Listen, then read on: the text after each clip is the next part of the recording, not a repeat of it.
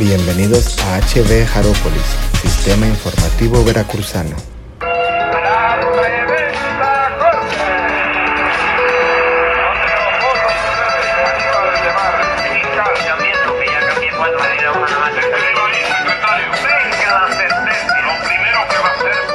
Ahora sí, ya estamos listos con Miguel Salvador Rodríguez Azueta. Ya está listo, Miguel. ¿Nos escuchas?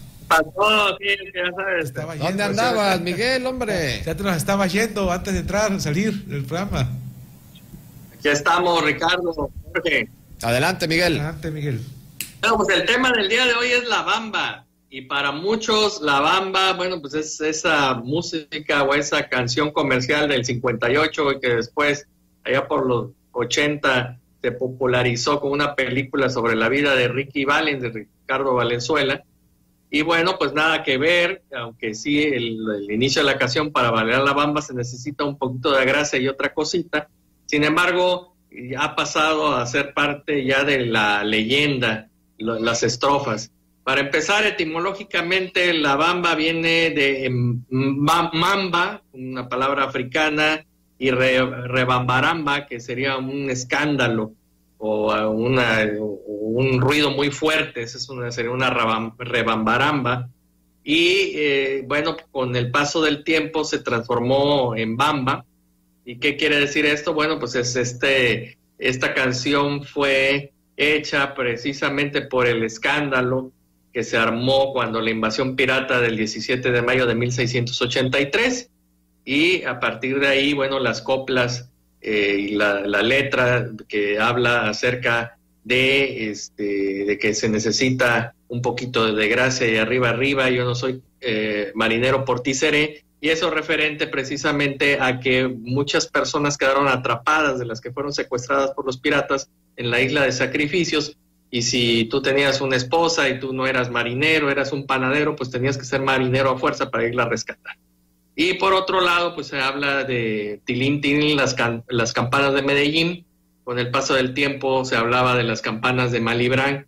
Eso no es posible porque pues, de 1683 a eh, finales del siglo XVIII, principios del XIX, cuando ya se va forjando este, lo que va a ser eh, la leyenda de, de Malibran o don Juan Malibran y Bosques, pues es, es tiempo, mucho tiempo después.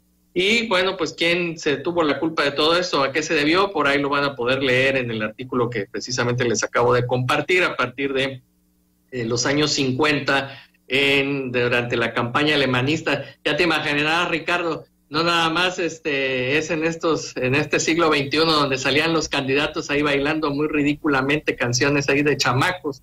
No quiero mencionar algunos candidatos que pude ver que, que bailaban canciones que eran para pues para adolescentes y bailaban muy feo, por cierto, Mi- Miguel. sino que también en la, en la época alemanista pues se utilizó la bamba Pues, como Miguel, el himno de campaña. Sí, claro, Miguel. que- Si, me- si te acuerdas, eh, un personaje que lo utilizó como también canción de campaña y, y la verdad hasta hizo un video muy, muy, muy bonito, muy bien eh, producido eh, artísticamente, aunque fue campaña, fue la de fue Gutiérrez Barrios también, Fernando Gutiérrez Barrios, en su campaña senador en el año 2000, este él lo ocupó y Fidel Herrera en aquel tiempo que también que fue el segundo de la fórmula también la, la utilizó, ¿no?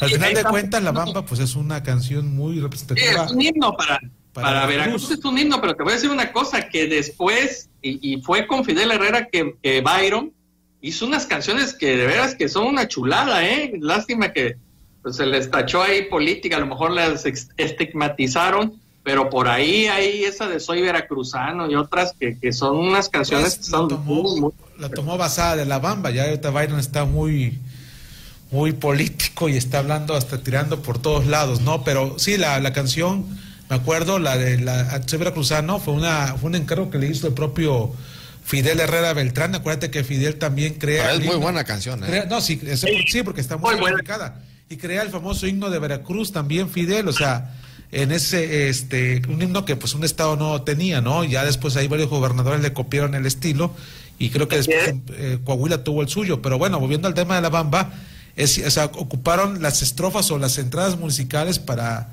producir estos, este tipo de, de música, Jorge. Miguel. Miguel.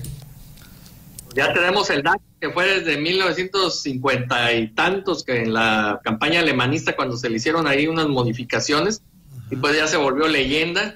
Sin embargo, La Bamba, eh, lo que es sus primeras estrofas junto con, por supuesto, la canción de Veracruz, pues son nuestro himno, ¿no? Y, y las cantamos y las cantamos con mucho orgullo.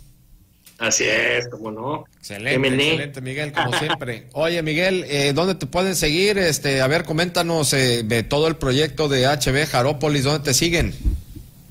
Bueno, estamos en hbjaropolis.org, es un proyecto eh, civil totalmente cultural, es un proyecto académico donde estamos realizando pues investigaciones muy interesantes acerca de la veracruzanidad, retomamos lo que en su momento fue Nación Veracruz, ahorita con este también con NB Noticias, estamos haciendo trabajos muy fuertes con el Colveder, con el Colegio Veracruzano de Desarrollo, y bueno, ahí nos localizan, también ahí tenemos una, un apartado ahí también con, con NB Noticias dentro de nuestra sección de opinión, y bueno, pues vamos a seguir conociendo más de Veracruz porque lo, ya lo dijo Jorge, mi querido Ricardo, y lo han dicho muchos, quien no conoce de su historia está condenado a, repetir sus errores.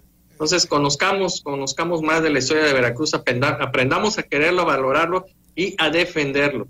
No lo dije yo, lo dijo Jorge, pero Jorge eh, Santayana, George Santayana, ¿no? Aquel, Allá está esta placa en Auschwitz. Como tú, que vaya. Sí, no, exacto, no, allá no, esta placa en Auschwitz. también dice muchas cosas, pero bueno, hay que ver. Sí, pero esa no es mía, no, esa es de George, esa es de George, de Jorge, pero Jorge Santayana. También es intelectual del, del micrófono y de la estrofa y de la rima.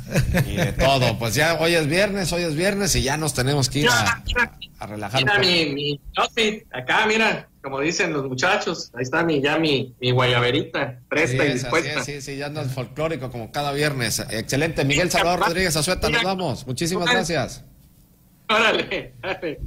Gracias a Miguel Salvador Rodríguez Azueta.